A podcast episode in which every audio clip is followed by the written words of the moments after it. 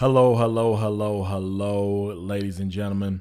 Thank you for hitting that play button for another episode of the Hetty Coleman podcast, where I have go in conversations with fabulous people so I can get their story out to you so you can learn from it, be inspired by it, and connect with them. I'm pumped about my first ever Hetty Coleman podcast meetup. So I had to tell you about this. I'm I'm super pumped about it.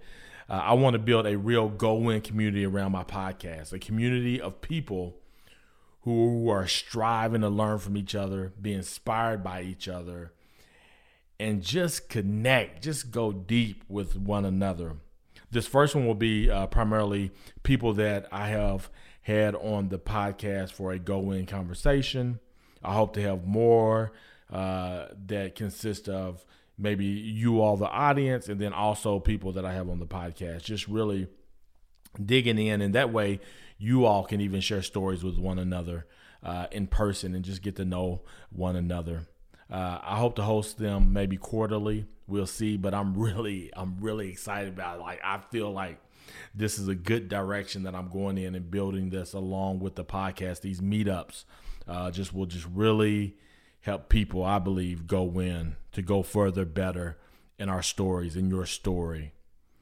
But anyway, so on this episode, I have a go in conversation with Jenna Worthing. Jenna is a wife, a mom, entrepreneur, and founder of Moms Who Work. Let's jump into the episode. Yeah.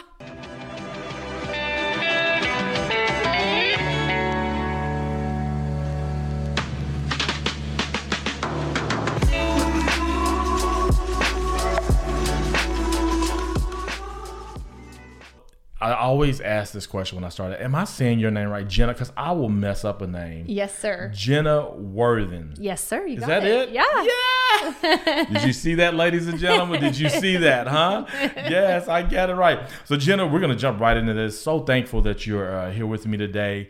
And I'll just say, we've already kind of talked about this, uh, the pre podcast.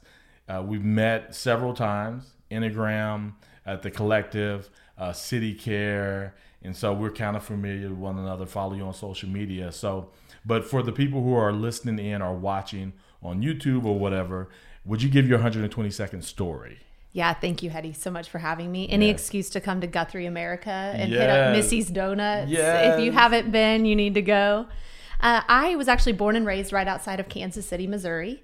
Uh, I moved to Oklahoma to play soccer for Southern Oh. Nazarene University, and that was tremendous. And then, you know, I that was I graduated in 2008 and at that time if you could get a job you took whatever job you could find because there were not jobs mm-hmm. and I was fortunate to fall into a job at a political consulting company and I thought I was going to go to law school and I put that off and decided I wanted to see how this went and ended up getting my master's instead in political management. Uh-huh.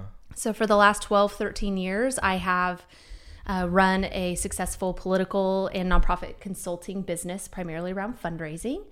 And that has led me to I met my husband. We've Oh my got goodness, three yeah. kiddos, two little boys, and we have a baby girl. She's two and a half months old. Okay. And we waited for she was a surprise baby. We didn't find out if she was a girl or a boy ahead of time, and it was just such a delight. And so now what I'm doing is I run my company. It's called the James Martin Company. And that is important to what we're going to talk about because uh, James and Martin are the middle names of my sons, but also the name of my dad and my grandfather. Oh, okay. Okay. So, and I love the idea of, you know, considering our legacy and our past and how that inform, like what we carry forward with us Yeah. matters. Uh, and then I have been, uh, I just wrapped up a contract with City Care as their chief storyteller, and that was just a joy. Uh, I own a stenopad company that I created called the Task Keeper. okay.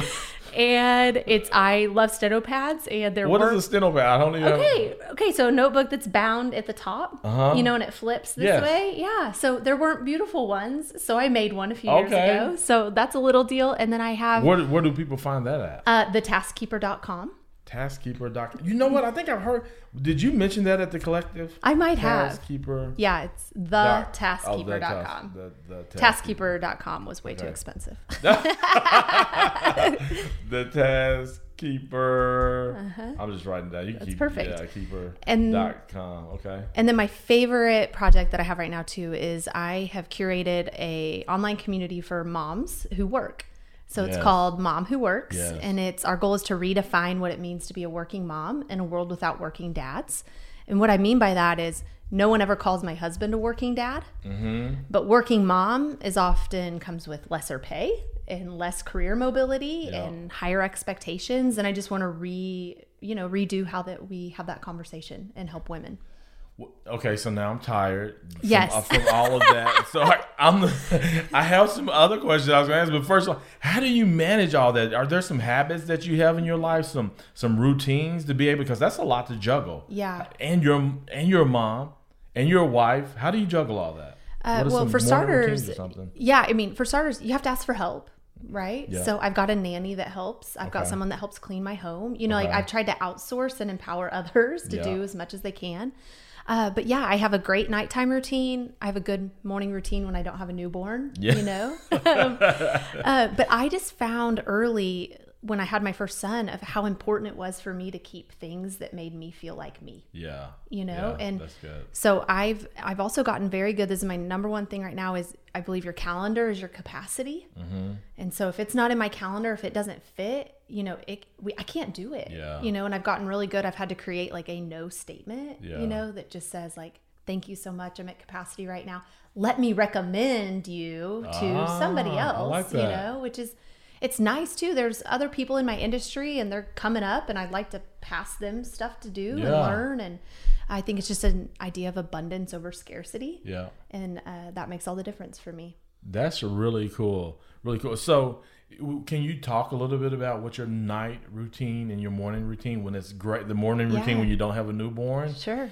and kind of maybe how you decided on what's in the night routine and what's in the morning? Yeah. So one thing that I have decided I absolutely hate are wild mornings. Mm-hmm. Right. Like I don't want to be in the last minute trying to pack lunches and get kids to school on time because I've got to be at a meeting. Like, you know, so much of my life depends on like getting somewhere at the right time. Yeah. And what I, I actually just redid it this week and looked at like how much time do I need to do the things I care about. So I decided I needed 90 minutes at the beginning of the day and I need 90 minutes at the end of the day. Okay. And then I kind of decided what fit in there. So I don't know if you've read Atomic Habits by Yes, James Clear, yeah. one of the best books I Yeah, read last uh, year. uh-huh. And so his idea of cues Yeah. really resonated Yeah. with me. So if my kids go down for bed and I sit my butt on the couch, I'm not getting up. Yeah.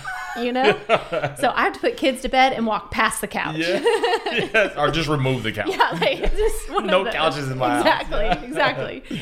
So instead, I go get in the bath, and it's like 15 minutes. It's Mm. Yeah. not long, but I like decompress a little bit, chill out. Then that's easy to lead into some like light yoga or Mm-hmm. stretching, and then I've got a little bit more energy.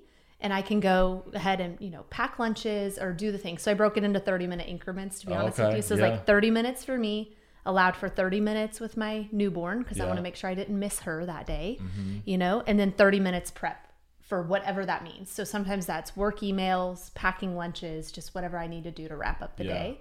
So then in the morning, it's, you know, 30 minutes to get myself ready, 30 minutes to get the baby ready, 30 minutes to get the boys ready, Yeah. you know, and I just kind of broke it out into what those tasks were. Yeah. And then we jokingly called it our house the back math, you know? so, like, what time do we need to leave the house? Okay, great. I know I need to get 90 minutes Yeah. before, that, You know? So, do you uh, write that down on your calendar, Yeah. or do you have a? a yeah, a- so I hang clipboards outside my master closet, like uh, in the bathroom where I walk past. So I actually have my monthly goals on a clipboard, and I have my rhythm on, I call it my rhythm on the clipboard, and then I have uh, whatever workouts that I'm trying to squeeze in, Okay, you know, like, uh-huh. and those are 10, 20 minutes tops right Yeah. now. That's all I have time for. But uh, yeah, you, and that way I walk past it every day, and just it's this kind of reminder yeah. that, like, hey, this is the stuff you've decided matters, and you need to stick to it.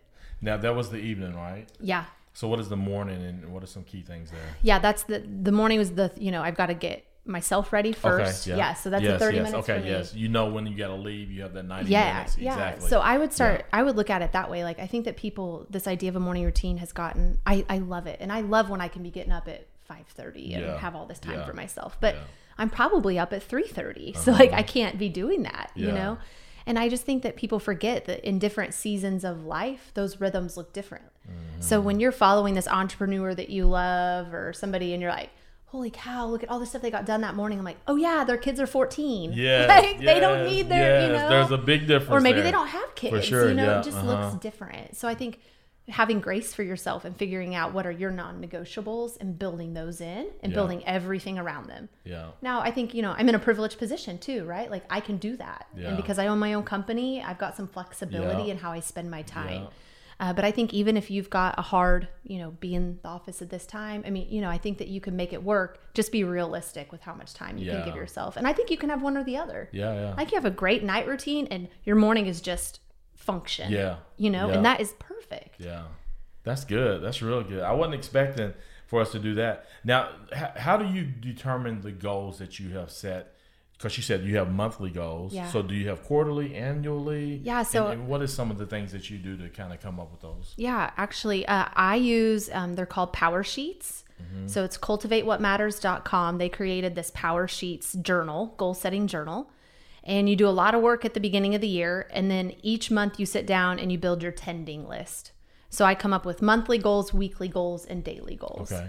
And then that's what I hang outside that I can see. And what I do is I schedule myself a two hour personal alignment meeting, you know, at the end of the month. So I'm maybe having mine actually um, tomorrow morning. I'm a little behind, but Yeah. um, to where I redo those lists. Okay. And Hetty, I'm telling you, I have never once met every goal that's on that list. Yeah. Right? Never Yeah. once.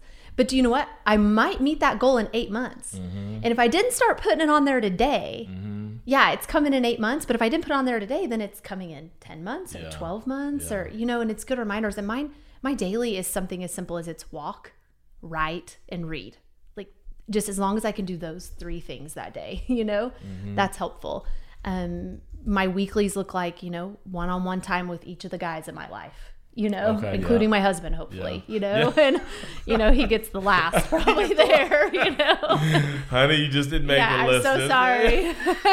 but you know, that's Yeah, that's our yeah, season of yeah. life, and uh, so and then I do the front work. You know, is you do have things. I, I like to look at quarters. I think from a financial perspective, that's a lot more uh, more practical Mm-hmm. too.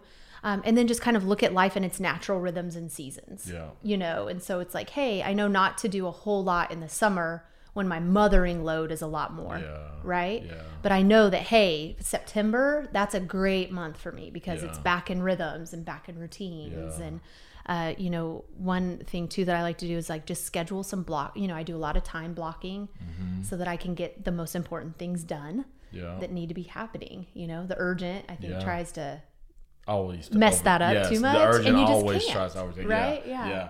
So, so listening to you seems like you're super organized, right? And I know it's all kind of you can have your seasons where I'm super organized and then where I'm not. yeah, don't look at my house. Yeah, yeah, like, I'm not not yeah. organized there. Uh, so going back to when you were a kid growing up, was there some things that that that kind of helped you become this person now? And what were those? Were there some key relationships or just kind of your personality? yeah, that's a good question. I think part of it was, you know, it was just who God created me to be, you know, and uh, but I, I came from a family of high capacity leaders. Okay. in different ways though like my dad is the most hardworking detail oriented i mean i call him like an archivist i mean like his ability to like track things and attention to detail you know and then my mom i mean you know i watched her juggle you know teaching piano lessons out of our home being a worship leader being a full-time mom like so i think i picked up on that. And you know they were really good at uh, empowering me to be involved in what i wanted to be involved in but i still had to work. You know like it we weren't in a situation where i was having a car and all that stuff if i didn't go to work. Yeah. so i had to figure out real quick how to keep all those things functioning you know and Yeah. as a collegiate athlete like that was a lot of work you know and i've uh-huh. still had to work so i think that was, they set high expectations but they also were high grace Mm-hmm. you know and so that gave me the i think it actually gave me the freedom to fail less Yeah. than i would have if i was in a really rigid Yeah. situation That's good. When um when you were younger, what did, what did you imagine yourself being when you Hmm. you got older? I went through a couple different phases of that. So, um, for a long time, I wanted to be a pediatric oncologist. Okay. I loved chemistry. I mean, I'm really nerdy, Hetty. It's fine. Uh, and then I learned about medical malpractice and tort reform. So I'm telling you, I'm nerdy. So then I decided I wanted to be a lawyer. Okay. Um, but for a long time, I wanted to be like Secretary of State or a U.S. Senator because I thought that that was the way to have impact, Yeah, right? yeah. I grew up with a very politically active family. I saw my mom. I mean, I can remember in third grade, my mom standing on the steps of the Missouri Capitol speaking. oh wow. And we had a phone line in our home for a PAC they had called Missourians for Academic Excellence. Okay. You know, like I can just remember those things. So that's how I thought you made a difference. Yeah. You know, and then now, as we talked earlier, there's lots of ways that make a difference. And I find that I'm getting greater impact, you know, just Mm-hmm. In the private community Yeah. than I would as an elected official. Yeah.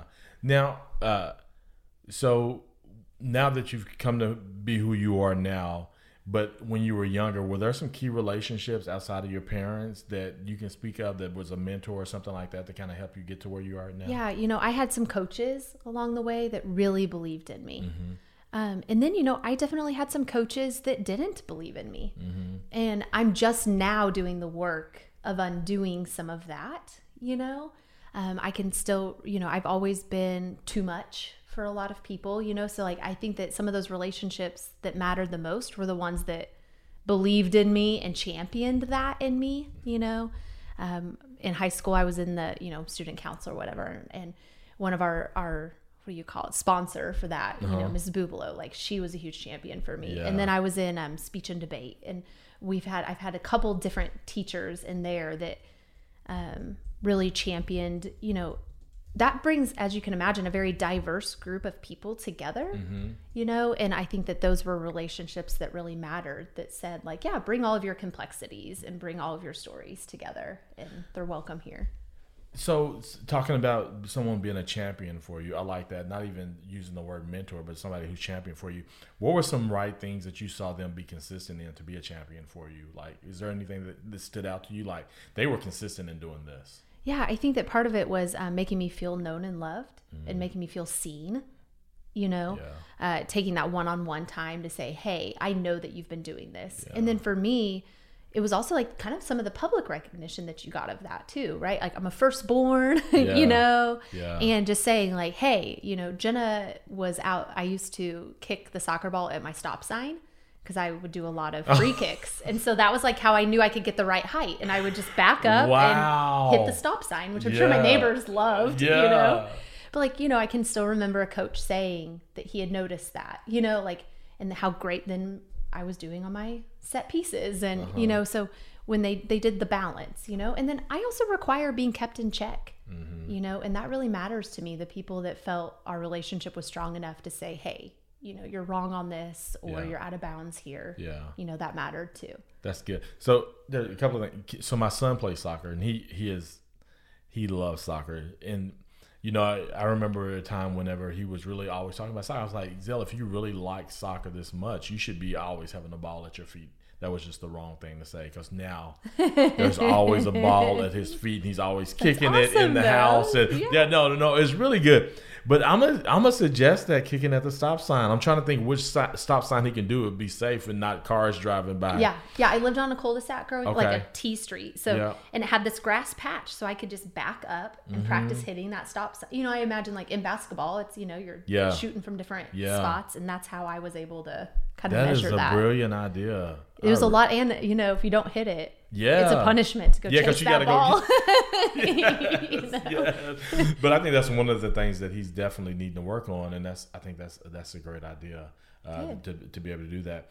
Now you talked about being too much, so self awareness is so key, right? Yeah. When did you start being that self aware? Like, okay, I'm, and what did you mean by too much? Maybe I'm Yeah, make sure. So I can actually remember one of my childhood best friends was a year older than me, and I know she didn't mean it this way, but I can still remember I didn't get invited to her birthday party one year because she told me like you're just too much, you know, because I'm loud and you know, and and I can I did some work with um I worked with a life coach for a while for a year and a half, and that was transformative for me. And we were just talking, and it like somehow that experience came up to the surface, and I can literally, Hetty, tell you that like that's that was when some things changed for me. Wow, You know, and I would say that's not on purpose, but you know, like that set me down a path of making some choices that I look back on now that you're like, oh, I sh- Mm-hmm. why didn't I stick to my values on that one? Or which I think we all do, right? Yeah. Like we all go through those seasons. Uh, but yeah, I mean, especially as a woman, Yeah. right?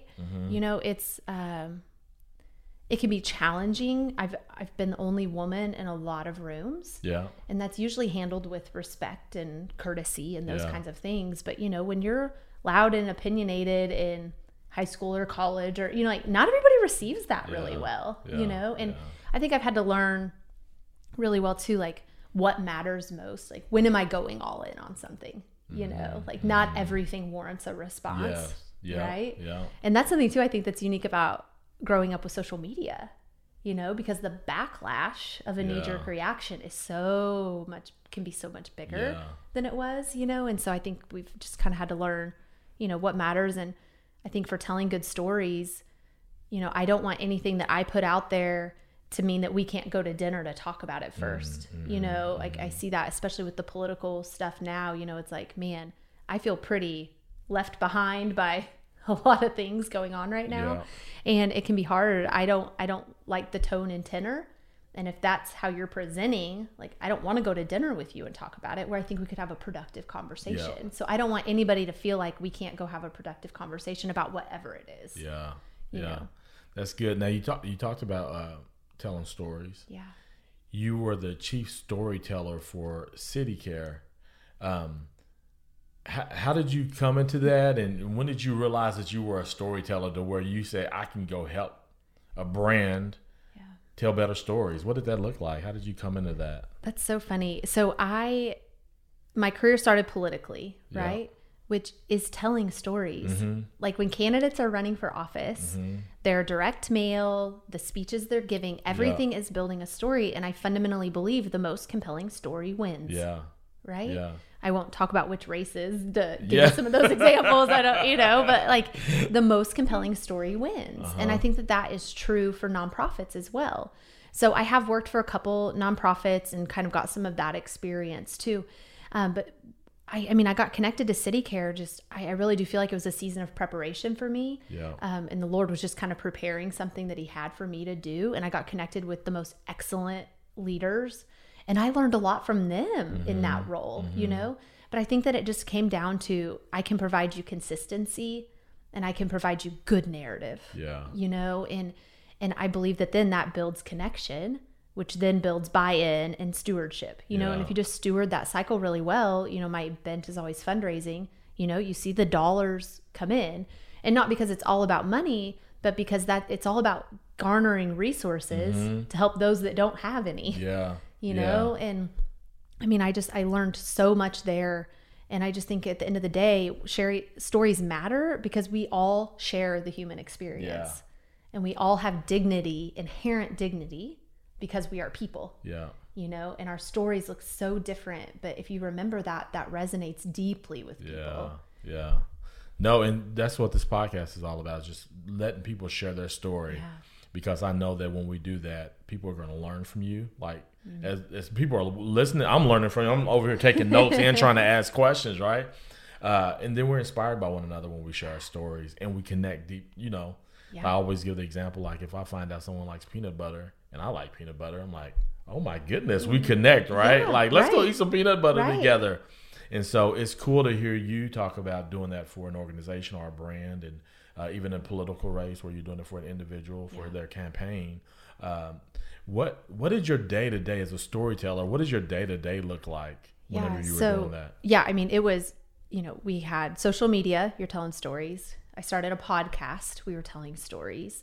And then it's stewarding communications to all your stakeholders, we're telling stories. It's Mm-hmm. introductory meetings with city officials or prospective donors or partners, you know, and you're still telling stories. Yeah. You know, and I think that it can be so hard because um, you want to have metrics, right? But when you're doing work that's deeply relational, that's hard to measure. Mm-hmm. Yeah, The yeah. only measurement is stories. Yeah, So when nonprofits don't tell good stories, no one knows about the depth and breadth of their work. yeah, You know, and so that's what my day to day looked like. You know, was just you you know, I told you I time block a lot. So, you know, I could front load some of that social media, get it all kind of scheduled out, knowing ahead of time, though, what we were building towards. Uh, one of my very favorite events we did was a luncheon called Transform the Night. And so we are City Care is opening the only low barrier night shelter for those experiencing homelessness in Oklahoma City. It'll be open um, later this year. And we built this whole story around transforming the night. And what does that look like? That starts with us who aren't experiencing homelessness transforming our, you know, transforming our perspective. Once you hear a story, you can't unhear it, right? So we have to have some exposure and transforming how we see our position, our resources, our grace, our love, and how do we leverage that for others? Yeah. yeah. And we just built a really beautiful narrative around that that combines spoken word, art on the walls, music. I mean, you know, it's just when you think about the five senses and how can you engage all of them, that's going to be a more memorable experience. And it was Mm. Lovely. We're talking about the five senses and kind of understanding like when somebody walks in the room, you're trying to get them to experience all five. Um, is there some other things that you, you can kind of rattle off for people that would be simple to help them become better storytellers? Yeah. So I think that let- let's use the five senses thing. And this is something that Rachel Freeman at City Care taught me really, really well. So I'm not, I'm highly organized. Um, for many years, I thought that admi- I was, I had to be in administration, mm-hmm. right? Because I was usually the only girl in the room. Mm-hmm, and I, mm-hmm. but the Lord gifted me with the ability with vision and strategy. So I could see something 10 steps ahead. So I knew these steps that all, you know, one through nine that needed to be done to get to 10, but no one else saw them. So I was the one willing to do the grunt work, the hard work to get to that because it mattered. yeah. Well, through the self discovery journey, if you want to call it Yeah. that, you know, I learned that no, I'm visionary and strategic, and details don't matter a lot to me. Yeah. And she taught me how important they are to curating the beginning of a story. Hmm. So it starts with something as simple as like, what is the invitation you're sending? Like, are there textures of paper? Are there design elements that start to connect with people Mm-hmm. to build this story? You know, and she's masterful at that. And I've learned so much from her there. Uh, and then, you know, how do you start to um, engage their senses when they come in? You know, it's like, how, what's the food style set up? You know, I mean, like just these things that you would never think that really matter. Yeah. So that luncheon's an easy example. We had, um, you know, giant charcuterie on each table, family style. You know, because like we wanted to inspire conversation and connection. We can't do that seated or seated around a round table with everybody in their own plate, Yeah. right? Yeah. You know, so just how do you start to build what you're trying to get to at the end of the day? Yeah. You know, and I think it starts too with not um not coming in too strong Yeah. you know, because when you present something, especially homelessness is an issue or foster care is something I'm passionate about, it can seem so overwhelming if you start out with there's over 400,000 kids in foster care in the United States. Mm-hmm. You know, it's like, I can't do anything about that, you know? But if I can come down to you and say, hey, you're in X county and there are 13 kids there, mm-hmm. you know what I mean? Mm-hmm. Like that, that's something that you can help Yeah, with. yeah, that's good. So that's in, talking about events there. Um, is it the same when approaching a story on social media? Like, what does that look like? What Yeah. were some things that you learned or tips that you could provide? the number one thing to me is your photography matters. Pay for professional photography. You know, Instagram is high image, Yeah, you know, and if you know the difference between a great photo and a not so great photo. yeah, Um, and it's affordable to find great photography. Yeah. Because that start that's the starting point, you Yeah. know? And then it's building that content out, right? And I think it's kind of fleshing out like what requires a long post, what doesn't. Mm-hmm. How many times am I going to tell you about an issue before I call you to action? Mm-hmm. You know, you can't start out with come volunteer at this. You know, Yeah. like it's like, hey, no, no, no, let me build some buy-in with this issue. Let me expose you to something yeah, and then give you several opportunities to Yeah. respond. yeah. I think that that matters. That's good. So, what did you learn some tricks on determining when to use the long post, when not to? Like that just doesn't naturally come to Mm-hmm. everyone. Is there something to help people be able to do that and, and kind of gauge that? Yeah, sure. So I think that number one is consistency matters, Yeah. right? So like you're building some loyalty there, you know? And I just think that you have to, you know, you have to balance it. But if you're in the middle of a campaign or a story, long narrative is fine. Because I think that the piece that you're missing is repetition, right? So you need to tell the same story on Instagram that you're telling on Facebook, that you're telling in your email, that you're telling in your letter. You know, they need to all start to tie in together and just pay attention to your metrics. Yeah. You know, like if you're noticing that, like, oh, those long posts are only getting 10 likes, but a quote card that's getting 50 likes. Mm-hmm. Well, then I'm probably going to shorten my copy on the beautiful image that's not drawing a lot of attention. I'm going to increase some of my copy on some of those quote cards to start to Mm-hmm. build that narrative, whatever that looks like. Um, so just pay attention to those metrics, and and also I think that an important thing I've learned is just stay true to the to- story you want to tell, because the people that matter are going to find it and they're Mm. Going to read it Yeah. and they're going to buy it. Yeah, yeah, that's good. That's good. Um, can you share some brands that you feel like do a really good job at storytelling? Who's- Yeah. Do you have some that you've been watching or used Yeah. to watch? Or Yeah, so um, I know this is back to soccer, but I feel like the U.S. women's national team, oh, okay. their players, and even like their official, I feel like they've been doing a really good job of telling the story of that women's team. You know, and then you watch the other brands that have seen that as an opportunity and come around it. You know, um, they've got obviously the equal pay discussion that they're having. They're talking about you know just the disparity of opportunity that women have had in sports versus men, and I feel like they have been the tipping point for blowing that up to every you know to every sport. Yeah. You know, it's been really fascinating to watch. Yeah. I think that they do a really incredible job.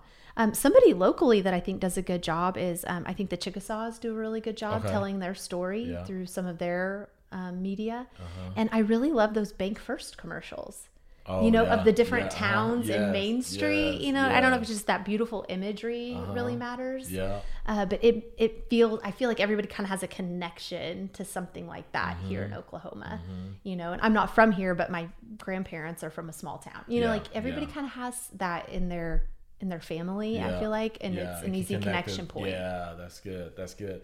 Um, going back to something you mentioned earlier, being the only woman in the room sometimes. Sometimes I can be the only African American in Yeah, the room. sure. And what what are some things like what would you tell some ladies like when if they come into that that moment where they look around and like I'm the only woman in the room. Yeah. What what have you learned from that and what do you do to kind of make it um I guess more comfortable for yourself and for maybe the the guys in the room. What is Sure. there something you do? Um, I actually do. I wear a skirt. so, uh, a friend of mine and a former client, uh, Patrice Douglas, had taught me a long time ago to not shy away from being a woman. Like that, I don't need to walk in the room and act like the men to get my work done. That my femininity and my strength was required in that room. Yeah. So um, I always like to wear a heel so that I know I can look somebody in the eye. It Mm-hmm. helps me feel strong. Uh, and then I like to wear a skirt that just says like I'm embracing that I am full woman here. And I'm not saying you know I own pantsuits too. They're great, you know. but I didn't I didn't feel the need to act the way the men did. Um, and also I think just biding your time till you have a really important contribution you know it's easy to sit in those rooms and both women and men both can do this but it's it's easy to sit there and listen to everybody talk about how much they know Yeah. You know but whenever you can come in with a really good bite like that's powerful Yeah. um, and then I always try to be for them, for my client, you know. And so sometimes I'm the only one in the room asking them what's best for them Yeah. when they've sat in this room and heard from all these other people about what they can be doing for them or how they should be doing things. And so I can kind of come in and counter, you know, be the counterpoint of like, but you know, what do you want to do? Like, mm-hmm. what does this look like for you? Mm-hmm. You know, and I think mm-hmm. that's been really powerful. Oh, that's good. That is so good. So you, you've probably done that a number of times now. Do you feel like you've gotten to a place where it's like it's become common for you, or do you still every time you walk in the room like you're aware of that? Yeah, I, I think I'm aware of it because I also have started, you know, I like to try to mentor along some other gals too. Mm-hmm. And so I think I notice it too when I can sense somebody else is uncomfortable in that room, Yeah. you know, and it's like I kind of want to just come behind them and be like, stand tall and firm Yeah. in who you are Yeah. because we need who you are in this room. We don't need who you're trying to be because i I'm seeing that, you know, I think that that's, it's like, give me here's the permission to be exactly who you are Mm-hmm. you know and feel strong in that um, i don't i don't feel uncomfortable anymore but i'm older now Yeah. you know i've got a lot more experience and that's one of my things um, that i'm trying to help in, you know inspire in the gals that are coming along behind me i think the more women we have in those leadership roles the more women we get For sure. period and i think that that will really make a difference Yeah. Yeah. That's good. Since we're talking about women being in a room, being the only woman, let's go back to mom who works. Like, when did you say to yourself, "I need to do this, regardless of everything that's on my plate"?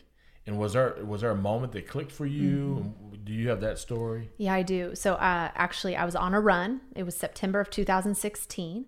And I only know that because I had to like stop and make a note in my phone. Okay. And it felt like, you know, I was tired, you know, I was not tired of working, but I was tired with of the expectations that came on a working mom. And I was in a season two with like my husband was super busy, and I just was like, no one is expecting the same things from him that people are expecting of me. Mm-hmm. You know? And I was like, also in that season, work, while a huge priority and in seasons is definitely the priority, my family is my priority now mm-hmm. too. You know, I'm a new mom at that point. My son was, you know, almost a year old. And it's like, the ordering of the words mattered. Does that make sense? Yeah. Like working mom implied that my work came first. And that wasn't true for me anymore. And it had been true for a very long time. And so just this I felt like divine concept came to me. I buy domain names. I'm like I own a bazillion domain names. It's really embarrassing. uh-huh. But uh so, you know, it was just like this idea of what is, you know, a mom who works. And then I just felt like this outpouring too of like, what about a mom who quits? What about a mom who fails? Yeah. What about a mom who dreams? What So about a mom own who all those domains? I'm, I'm centering it all around, under mom who works, Hetty. Um, but I do hope that, you know, I want those conversations. you know? yes, Uh, so that was, but you know, it took me over two years to actually do anything about it. Mm. It felt so special and important, and I didn't know what I wanted to do with it. And I don't regret that waiting season uh, because I think, you know, it's like, hurry up, hurry up, somebody else is going to do your thing. And I just don't believe that. Like, Yeah. I believe that there you can do exactly what you're designed to do, Yeah. like, and in the time that you need to do it in. And if somebody else is doing it, it's it's okay. There's so many opportunities out there for people. and everybody has a different perspective Yeah, and different experience. angle on it, yes. you know like talking about working motherhood is like not new right like yeah, yeah, you didn't go on instagram for five seconds right you know Yes. But my perspective my experience is different Uh-huh, you yeah. know and that matters So for for the moms that are working out there, they they come and just follow you on social media. What what does it look like for Yeah, them to be a part of? Thank uh, you for mom- asking. Yes. Uh, yes, at Mom Who Works, uh, momwhoworks.com. Um, and there are some sections there that like we offer reinforcements. So you could submit a question you're having, and then I have some experts that I rely on to help you answer your questions. Uh, and then we've started hosting meetups, and we're going to be hosting our first meetup and retreat uh, April 30th to May 1st of 2020 and that'll be here in town. We're bringing in a powerhouse speaker, and uh, I just really believe it's going to be a time for uh, community and empowerment. Um, and also, I just feel like you do, you need that like reinforcement just to know that you're not alone. Motherhood is incredibly isolating. I think any track, any path you take, uh, you know, being a stay at home mom, being a mom who works, either one can be incredibly isolating because you are balancing so much, Yeah. you know? And I just want women to know that you're not alone. Uh, and then something I hear a lot too that I'm starting to wrestle with is this idea of like no one knows what they're doing, right? Which this might step on some toes. I want to push back on that a little bit and actually say, you know exactly what you're doing. You know? And yeah, with your first kid, you're learning new things, but you learn new things at work all the Yeah, time. yeah. You've been learning new things your whole life. Yeah. It doesn't mean that you're not equipped with everything you need already Yeah. to figure that out and do it really, really well. Yeah, that's good. That's good. Now, uh, you said you're having your. Um, so, how often do y'all have meetups, and what does a meetup look like? And can my wife come to it, or do you got to be Totally. a member or anything No, like that? no, Okay. no member. Uh, it's usually I try to make the cost pretty low barrier. Uh, we've done a few. I've tried to do them at some of the female co-working spaces in the city, Okay. uh, just to kind of invite. My prayer is always like, if just one woman leaves feeling, you know, more true to herself or more equipped, then it's Mm-hmm. worth it. You know, so hosting in those spaces has been important to me because I want you to find a community if you need Yeah. one. You know. Yeah. Uh, this retreat's going to be a little bit different. We're going to host. Uh, I'm, you know, believing for a huge turnout. We're hosting it at uh, OCU in one of their auditoriums in the Oh, Meinders look School of you! Business. Yes. Because I also like, you know, like start a Yeah. business. You know, like do your thing, Uh-huh. and then uh, we'll do the the next day will be a full day workshop. So I'm bringing in. Her name is Hillary McBride.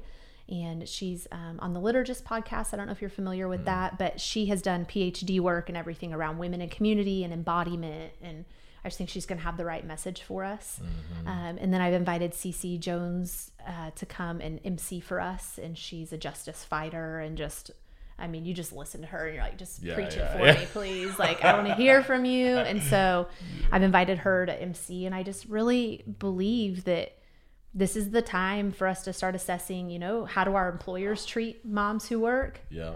You know, how does our city treat it? You know, like I really want to come around that and um, invite businesses into to kind of understand, like, what are some things that can keep these women in the workforce? Yeah, You know, yeah. I, uh, to it's expensive to go to work Yeah. Yeah. you know Yeah, and i just want to make sure that you know gals are finding places that are flexible and that you work really hard and you shouldn't lose your job because you want to go to your kids you know assembly Mm-hmm. you know and uh, so kind of reframing that conversation that's really good. Yeah, I'm I'm I'm excited about people being able to hear that, especially the the ladies in my life. I think it's so important. So we've talked about how they can find you online. Is there other places that people can find you online? yeah And- just i mean jenna worthen i'm on uh, twitter and instagram i mean you can friend me on facebook but i've just like cut facebook out I, I don't leave facebook happier than when i got on facebook right now so i just like can't even i've been trying why, but why is my wife? Uh, so we we just recently got off a fast, and part of her fast Yeah. was getting off uh, social media, and she's like, "My life has changed." I, I guess I'm not on it uh, Mm-hmm. like that, but there's people like they take a break from Facebook and they're like their life's changed. She's talking about how much more she's getting done. I think Yeah. that's a big part of it, but kind of the same thing. Like I guess if you start going down your feed, just the the things that people, the negativity and those kind of things, and it's heartbreaking yeah it, it just shows the mindset of a lot of people uh, when they start. Now, things happen in life, totally and I think that's fine to share. But when you're just straight up negative and mean, Yep. it's just like, why? Yeah i just i, I want to be a part of things that invite connection you know and curate positive conversation Mm-hmm. Yeah. that can be different right like i'm sure that you and i have differences Yeah. in political faith whatever it may be Yeah. but i just don't want to lead with that you know and so like when that's what's led with you know whereas instagram at least i feel like i'm you know i'm building some community with you first and Uh-huh. uh, so it leaves me happy twitter's where i get most of my news and it can be a dumpster fire too but Oh, yeah. you know at least Yeah. you can kind of you know i've got a different crowd over there that i really enjoy Yeah. so, wh- which one's your go-to? uh, yeah instagram or twitter Okay. either one Okay. Yep. Okay. uh, but trying to you know be consistent with mom who works we tell a lot of stories on there too so Okay. and hetty one of the things that's been the hardest for me is how many women i invite to share their story and they think they're not worthy of sharing their story Mm-hmm. like my story doesn't matter or i'm just this or i'm just that Mm-hmm. you know and it's just i want to shake them because i'm like there's so much power in your story Yeah. and I can't tell you. I mean, everybody's like, "Oh my gosh, me too! Oh my gosh, me too!" You know, and Yeah. I think that matters. Yeah. Now, are you going to be one of the speakers for the exchange? Um, I'm not for the exchange. I did just do the Working Mom Summit Yes. that Hannah hosted, and that was tremendous. Good. Yeah, good, I was yeah. so pumped. Yeah, Hannah loves you. I, you know, Hannah and our friends, and I always say, "Well, who's the lady that I can you get on the pod?" And she mentioned she she talked about how much she loved you That's and sweet. the work I that you're really, doing. I think the Treasury is phenomenal, and I think Yeah. the way Hannah is, you know, inspiring and bringing women together, just like Amber is at the collective. You know, Yeah. I, I just think that that's it's so beautiful, and it's such a joy to watch them soar.